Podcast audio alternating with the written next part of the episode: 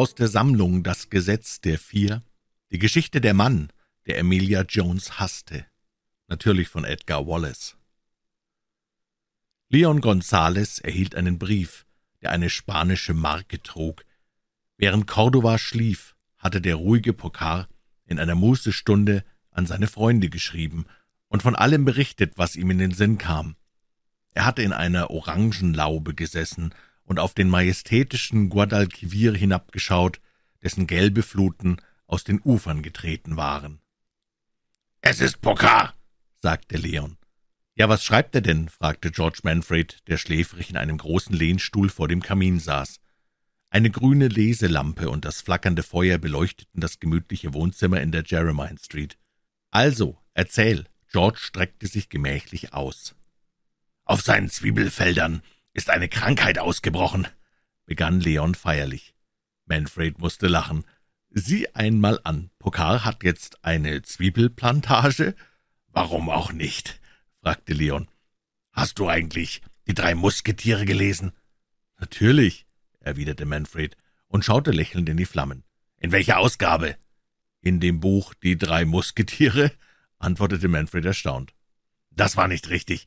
Wenn du den wirklichen Charakter der drei Musketiere kennenlernen willst, dann musst du das Buch nach zwanzig Jahren lesen. Da ist einer von ihnen behäbig und dick geworden und legt viel Wert auf seine Kleidung, ein anderer ist ein Hofmann beim König von Frankreich, und der dritte kümmert sich auf seine alten Tage um den Liebeskummer seiner Tochter.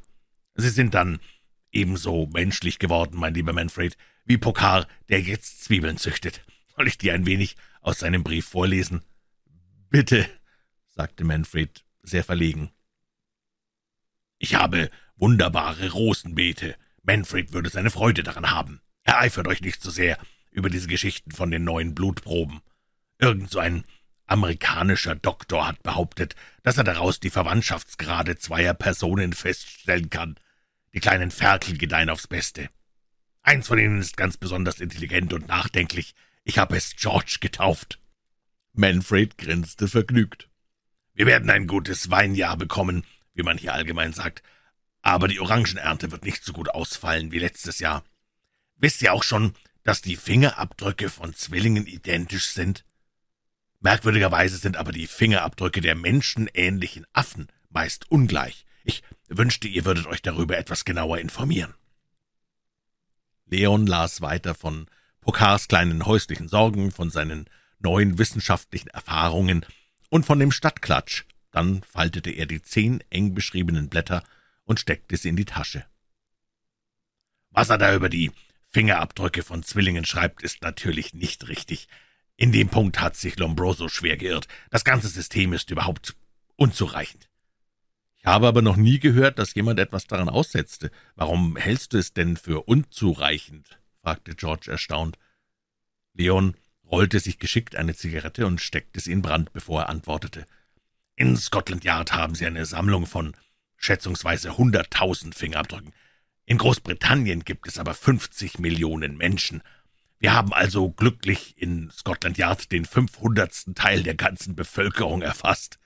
Nehmen wir einmal an, du wärst ein Polizeibeamter und würdest zu Albert Hall gerufen, wo fünfhundert Leute versammelt sind. Man sagt dir, dass einer von ihnen gestohlene Gegenstände bei sich trägt und gibt dir die Erlaubnis, alle zu durchsuchen.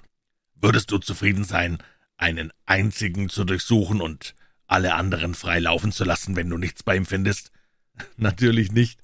Aber was willst du damit sagen?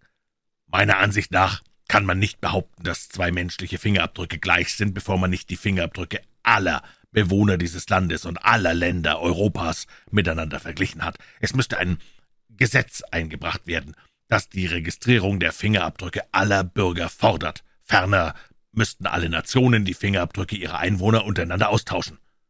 Damit wäre also das System der Fingerabdrücke geregelt? sagte Manfred mit dem Brustton der Überzeugung. Logischerweise wohl, aber in der Wirklichkeit noch lange nicht. Es trat ein langes Schweigen ein. Dann nahm Manfred ein Buch von dem kleinen Regal neben dem Kamin. Plötzlich erhob sich Gonzales und verließ unauffällig den Raum. Manfred schaute auf die Uhr. Es war halb neun. Fünf Minuten später kam Leon wieder zurück. Er hatte sich umgezogen und seine Verkleidung war wie immer vollkommen. Er hatte sich nicht in dem gewöhnlichen Sinn des Wortes maskiert, denn er hatte sein Gesicht in keiner Weise bearbeitet, hatte auch seine Haare nicht anders gefärbt. Seine Verwandlungskunst bestand nur in seiner vollendeten Mimik und einem besonderen Geschick, sich in das Wesen anderer Menschen einzufühlen.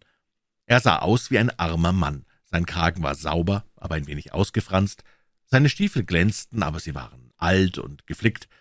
Die Absätze waren abgetreten, aber er hatte zwei Gummiecken drauf genagelt, die gerade ein wenig zu groß waren. Du siehst aus wie ein alter Mann, der sich mühsam seinen Lebensunterhalt erwirbt und dabei doch immer noch versucht, standesgemäß aufzutreten, meinte Manfred. Gonzales schüttelte den Kopf. Heute Abend spiele ich die Rolle eines Rechtsanwalts, der vor zwanzig Jahren aus der Liste der Anwälte gestrichen wurde und sich ruinierte, weil er einem armen Mann half, der Gesetzesstrafe zu entkommen. Das ist doch noch eine sympathischere Rolle, George. Außerdem haben die Leute mehr Zutrauen zu mir und suchen meinen Rat in allen möglichen Angelegenheiten.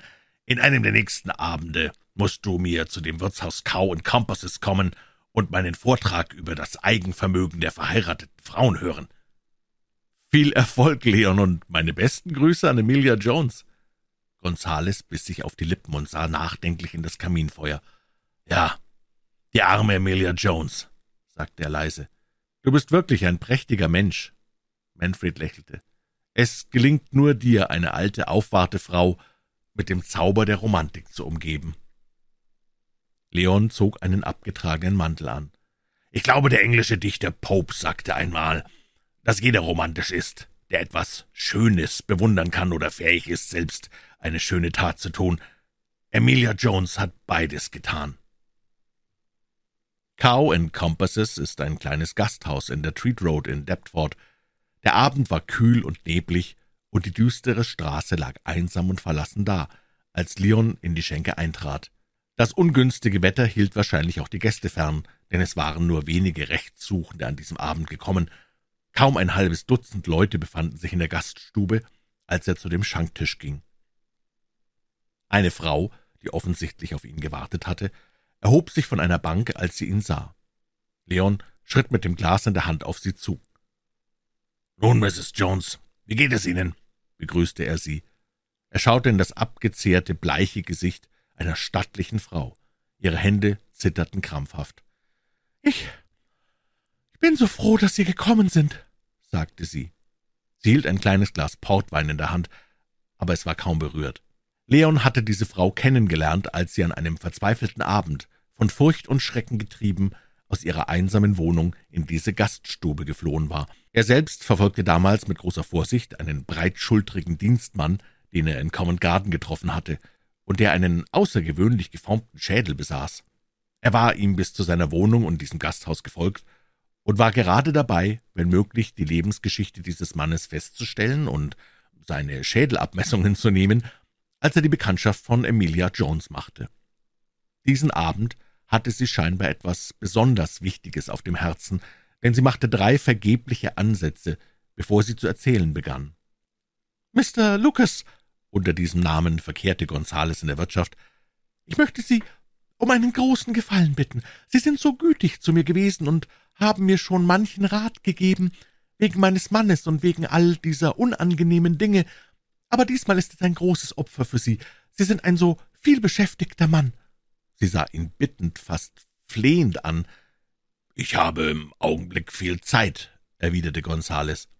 »Würden Sie morgen mit mir fortfahren? Ich möchte, dass Sie, dass Sie jemanden sehen.« »Aber gewiss, Mrs. Jones. Können Sie mich morgen früh um neun Uhr am Paddington Bahnhof erwarten? Ich werde natürlich Ihre Fahrkarte bezahlen«, sagte sie eifrig. »Ich kann nicht dulden, dass Sie meinetwegen auch noch Ausgaben haben. Ich habe etwas Geld gespart. Ich habe heute auch etwas verdient, so dass Sie sich darum nicht zu kümmern brauchen.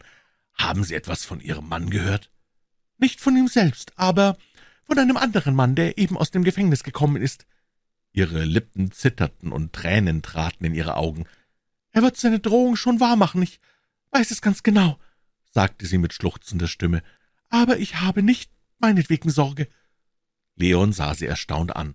»Sie haben keine Sorge um sich?« er hatte schon immer vermutet, dass noch eine dritte Person im Spiel war, aber er hatte bisher noch nicht klar sehen können. »Nein«, erwiderte sie bedrückt, »Sie wissen, dass er mich hasst, und Sie wissen auch, dass er mich umbringen wird. sobald er aus dem Gefängnis kommt. Aber ich habe Ihnen noch nicht alles erzählt.« »Wo ist er denn jetzt?« »Im Gefängnis zu Devonshire. Er ist dorthin versetzt worden. In zwei Monaten wird er entlassen.« »Und Sie glauben, dass er dann gleich zu Ihnen kommt?« Sie schüttelte den Kopf. »Nein, so wird es nicht machen«, entgegnete sie bitter. »Das ist nicht seine Art. Sie kennen ihn nicht, Mr. Lucas, aber niemand kennt ihn so gut wie ich. Wenn er gleich zu mir käme, dann wäre ja alles gut, aber das tut er nicht. Er wird mich ermorden, ich sage es Ihnen. Ich sorge mich nicht darum, wann es kommt. Er wurde nicht umsonst Bash Jones, der Totschläger, genannt. Ich kann dem Schicksal nicht entfliehen, fuhr sie grimmig fort. Er wird geradenwegs in mein Zimmer gehen und mich, ohne ein Wort zu sprechen, einfach niederschlagen. Und das wird dann mein Ende sein. Aber das, das ist mir alles gleich. Darum kümmere ich mich nicht. Es ist das andere, was mir fast das Herz bricht und was mich die ganze Zeit so bedrückt. Leon wusste, es war nutzlos, ihr zuzureden, dass sie ihm alle ihre Sorgen anvertrauen sollte. Kurz darauf verließen sie zusammen die Wirtschaft. Ich hätte Sie gern gebeten, mich in meiner Wohnung zu besuchen, aber das würde die ganze Sache nur noch schlimmer machen, und ich möchte nicht, dass Sie meinetwegen in Unannehmlichkeiten kommen, Mr. Lucas. Er gab ihr zum ersten Mal die Hand, und sie drückte sie schwach. Nur wenige Menschen haben Emilia Jones bisher die Hand gegeben, dachte Gonzales. Er ging nach der Jermyn Street zurück und fand Manfred, der vor dem Kamin eingeschlafen war. Am nächsten Morgen wartete er im Paddington Bahnhof. Sein Anzug war diesmal nicht ganz so abgetragen, und zu seiner Überraschung hatte sich auch Mrs. Jones viel besser gekleidet, als er für möglich gehalten hatte. Ihre Kleider waren zwar einfach, aber niemand hätte in ihr eine arme Aufwartefrau vermutet. Sie lösten Billets nach Swinton und sprachen auf der Hinfahrt wenig miteinander. Offenbar hatte sie sich noch nicht ganz entschlossen, sich ihm gegenüber auszusprechen. In Newbury wurde der Zug aufgehalten, bis ein Personenzug, der nach der Stadt fuhr, auf ein Nebengleis umgeleitet war um einen Ferien-Sonderzug vorbeifahren zu lassen. Frohe Knaben und Mädchen winkten aus den Fenstern. »Ich hatte ganz vergessen, dass die Osterferien beginnen«, sagte Leon. In Swindon stiegen sie aus, und nun sprach Emilia Jones zum ersten Mal über den Zweck ihrer Reise. »Wir müssen hier auf dem Bahnsteig bleiben«, sagte sie nervös.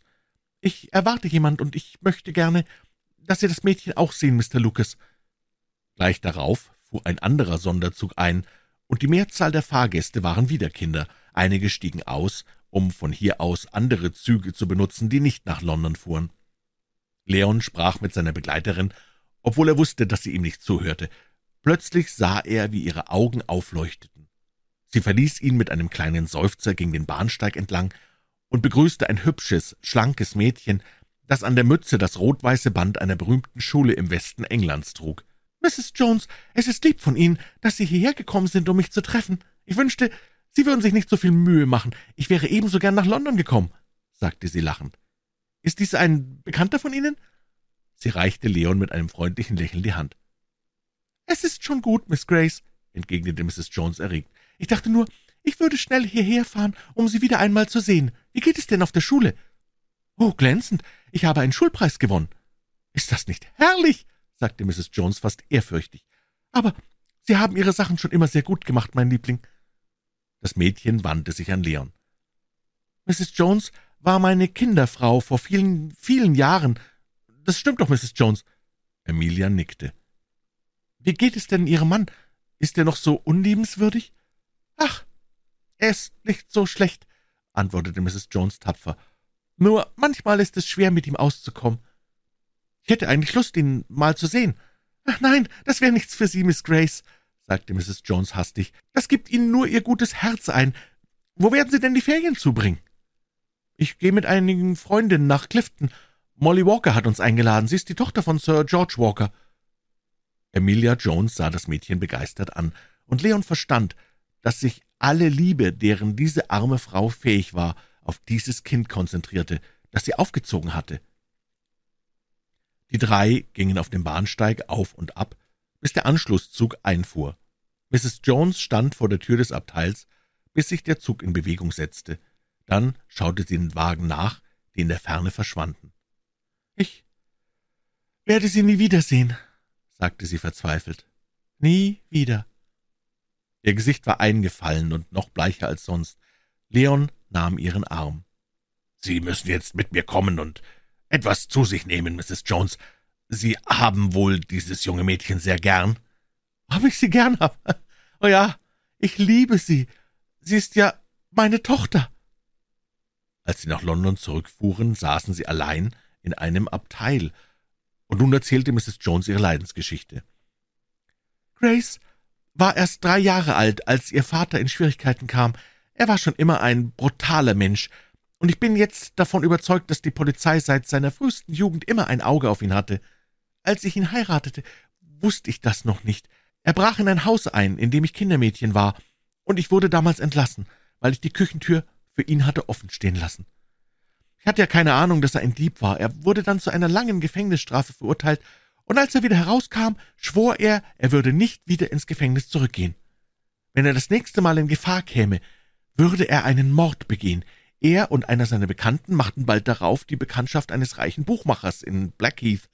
Mein Mann pflegte alle schmutzigen Arbeiten für ihn zu tun, aber schließlich zankten sie sich und Bash beraubte mit seinem Komplizen das Haus des Buchmachers. Sie erbeuteten nahezu neuntausend Pfund. Sie verübten den Einbruch an einem Renntage, und Bash wusste, dass sehr viele Banknoten im Haus lagen, die auf dem Rennplatz eingenommen waren. Man konnte also die Herkunft der Scheine nicht nachweisen. Ich dachte zuerst, dass er den Mann umgebracht hätte, und es lag ja auch nicht an ihm, dass es nicht so gekommen war. Er ging in das Schlafzimmer des Buchmachers und schlug ihn im Bett nieder. Das war so seine Art. Er glaubte, die Polizei würde genaue Nachforschungen anstellen und gab mir das Geld, damit ich es verwahren sollte. Ich musste die Banknoten in eine alte Bierflasche stopfen, die halb mit Sand gefüllt war, dann fest verkorken und den Flaschenhals über und über mit geschmolzenem Sterin begießen, damit die Flasche wasserdicht wurde. Später versenkte ich sie in eine Zisterne, die man von einem der Räume unserer Wohnung auf der Rückseite des Hauses erreichen konnte. Ich war fast wahnsinnig vor Furcht, weil ich dachte, der Buchmacher sei ermordet worden, aber ich tat alles, was Bash mir sagte, und versenkte die Flasche in den Brunnen. Am selben Abend wollte Bash Jones mit seinem Komplizen nach Nordengland fahren, aber sie wurden schon am Justenbahnhof verhaftet. Bash Freund wurde bei einem Fluchtversuch getötet. Er lief in einen gerade ankommenden Zug hinein. Aber Bash Jones verhafteten sie und unsere Wohnung wurde vollständig durchsucht. Er bekam fünfzehn Jahre Zuchthaus und wäre schon vor zwei Jahren herausgekommen, wenn er sich im Gefängnis ordentlich benommen hätte. Ich musste nun meine Lage überdenken, und mein erster Gedanke galt meinem Kind. Es war mir klar, welch trauriges Los Grace bevorstand, wenn sie unter diesen Umständen aufwuchs, in dieser schrecklichen Umgebung, in den Elendsquartieren von London, in ständiger Furcht vor der Polizei. Mein Mann hätte sein Geld immer wieder in ein paar Wochen durchgebracht, selbst wenn er eine Million besessen hätte. Ich wusste, dass ich Bash nun für mindestens zwölf Jahre los war, und als ich lange und angestrengt alles überdacht hatte, fasste ich einen Entschluss. Nach zwölf Monaten wagte ich es, das Geld aus dem Brunnen zu holen, denn die Polizei hatte immer noch ein Auge auf mich und beobachtete mich scharf, da das gestohlene Geld nicht gefunden worden war. Ich will Ihnen nicht erzählen, wie ich gute Kleider kaufte, so dass niemand eine Arbeiterfrau in mir vermuten konnte und wie ich das Geld anlegte. Ich kaufte wertbeständige Aktien dafür. Ich habe zwar keine gute Erziehung genossen, aber ich habe monatelang die Zeitungen gelesen und immer die Börsenberichte genau studiert. Zuerst verwirrten mich die vielen Zahlen, und ich wusste nicht, was ich daraus machen sollte, aber allmählich verstand ich sie immer besser, und schließlich kaufte ich argentinische Eisenbahnaktien. Ich übergab sie einem Rechtsanwalt in Bermondsey, den ich zum Verwalter des Vermögens machte. Meine Tochter erhält vierteljährlich die Zinsen und zahlt davon alle ihre eigenen Rechnungen. Ich habe niemals einen Schilling von dem Geld angerührt. Die nächste Aufgabe war nun, meine Tochter aus dieser armseligen Umgebung fortzubringen. Mein Herz brach beinahe, als ich mich von ihr trennen musste, aber ich schickte sie in ein Heim für kleine Kinder, bis sie alt genug war, um in die Schule zu gehen. Ich besuchte sie in regelmäßigen Zwischenräumen. Als ich aber nach meinem ersten Besuch bemerkte, dass sie fast vergessen hatte, wer ich war, gab ich mich als ihre Kinderfrau aus. Ja, nun wissen Sie alles. Gonzales schwieg eine lange Weile. »Weiß Ihr Mann davon?« fragte er dann. »Er weiß, dass ich das Geld verbraucht habe.« Sie starrte geistesabwesend aus dem Fenster. »Er weiß auch, dass das Mädchen auf einer guten Schule ist. Er wird alles herausbringen«, sagte sie leise. Das war also das Geheimnis dieser Frau. Leon war aufs tiefste erschüttert. »Warum glauben Sie, dass er Sie töten will?« diese Leute drohen zwar häufig, aber sie führen ihre Drohungen nicht immer aus. Bash Jones droht für gewöhnlich nicht. unterbrach sie ihn. Das hat er auch nicht getan. Ich weiß nur, dass er die Leute, die mich kennen, nach mir ausgefragt hat. Es sind die Leute von Deptford, die er im Gefängnis getroffen hat. Er fragt sie, wo ich über Nacht bin, wann ich zu Bett gehe, welche Beschäftigung ich tagsüber habe. Ja, jetzt verstehe ich den Zusammenhang. Haben ihm denn die Leute die nötigen Angaben gemacht? Sie schüttelte den Kopf. Nein, sie sind alle für mich und haben ihr Bestes getan, um mir zu helfen. Es sind wohl schlechte Menschen, sie begehen Verbrechen, aber in manchen Beziehungen haben Sie doch ein gutes Herz. Sie haben ihm nichts verraten. Wissen Sie das ganz bestimmt?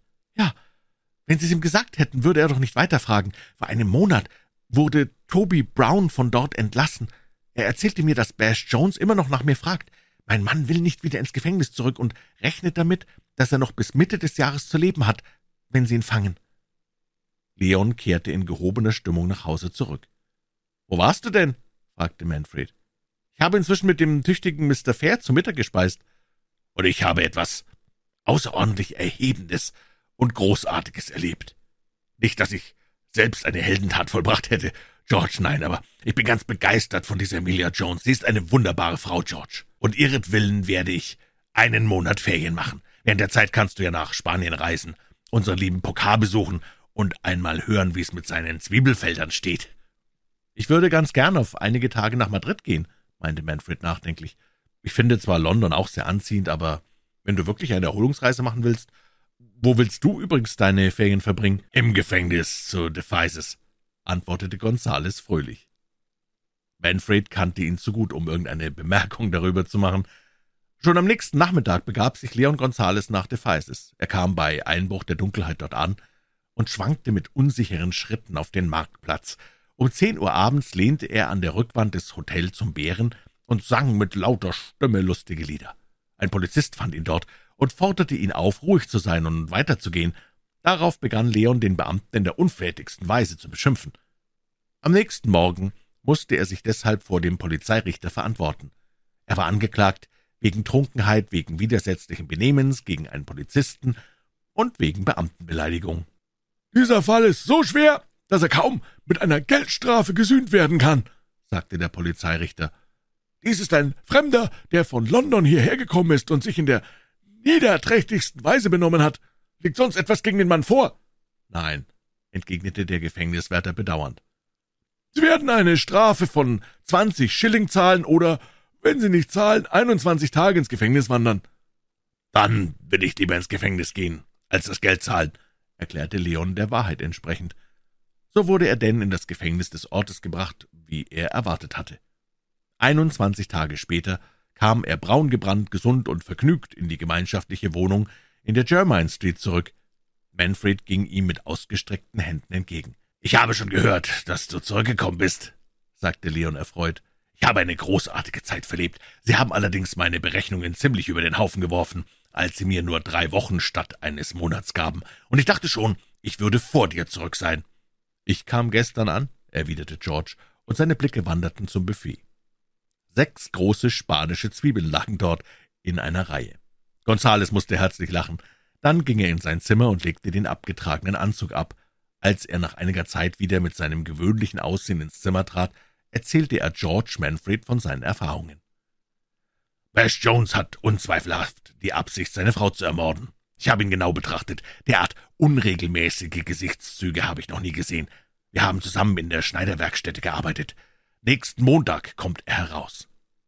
Er hat sich wohl an dich herangemacht, als er entdeckte, dass du von Deptford kamst? Leon nickte. Er wird den Anschlag gegen seine Frau am dritten nächsten Monats ausführen, einen Tag nach seiner Entlassung. Woher weißt du denn das so genau? fragte Manfred erstaunt.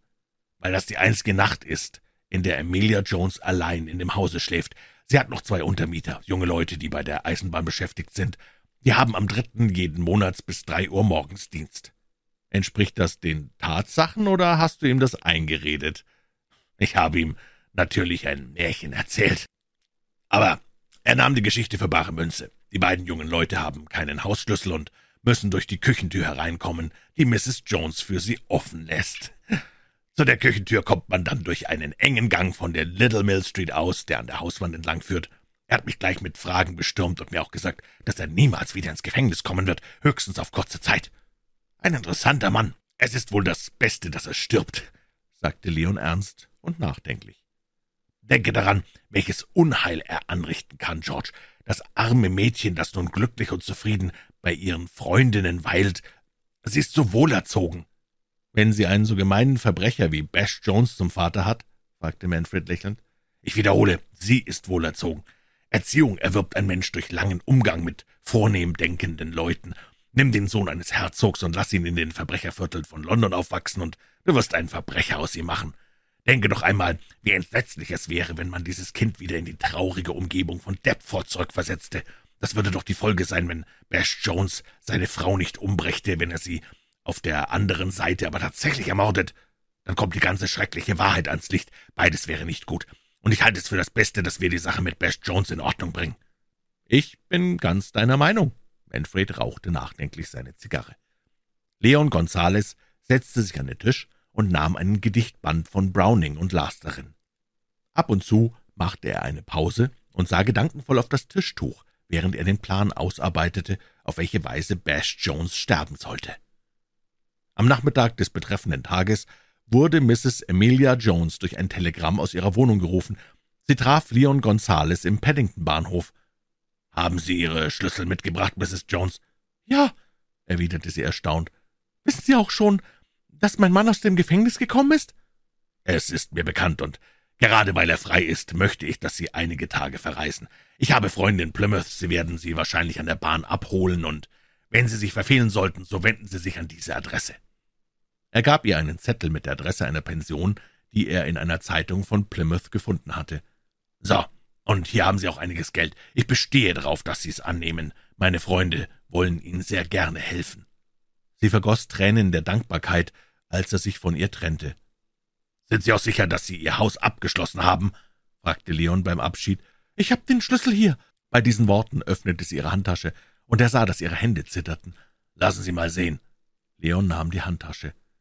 Er schaute in seiner kurzsichtigen Art hinein. »Ja, ich sehe ihn, er ist da.« Er fasste hinein, brachte seine Hand scheinbar leer wieder heraus und schloss die Handtasche. »Auf Wiedersehen, Mrs. Jones. Lassen Sie den Mut nicht sinken.« als die Dunkelheit hereinbrach, begab sich Leon Gonzales in die Little Mill Street. Er gelangte mit seiner schwarzen Tasche unbemerkt in das Haus, denn es war ein regnerischer und windiger Abend, und die Leute zogen es vor, am warmen Kamin zu sitzen und nicht auf die unwirtliche Straße hinauszugehen. Er schloss die Tür hinter sich. Mit Hilfe einer Taschenlampe fand er den Weg zu dem einfachen Schlafzimmer von Mrs. Jones. Er schlug die Bettdecke zurück, öffnete vorsichtig die schwarze Tasche und nahm den wichtigsten Gegenstand, einen großen, runden Glasbehälter heraus. Nachdem er sorgfältig eine schwarze Perücke darüber gezogen hatte, suchte er in dem Raum nach Kleidungsstücken von Mrs. Jones. Er rollte sie zusammen und machte eine Puppe daraus, die er ins Bett legte. Dann trat er einige Schritte zurück und betrachtete mit Genugtuung sein Werk.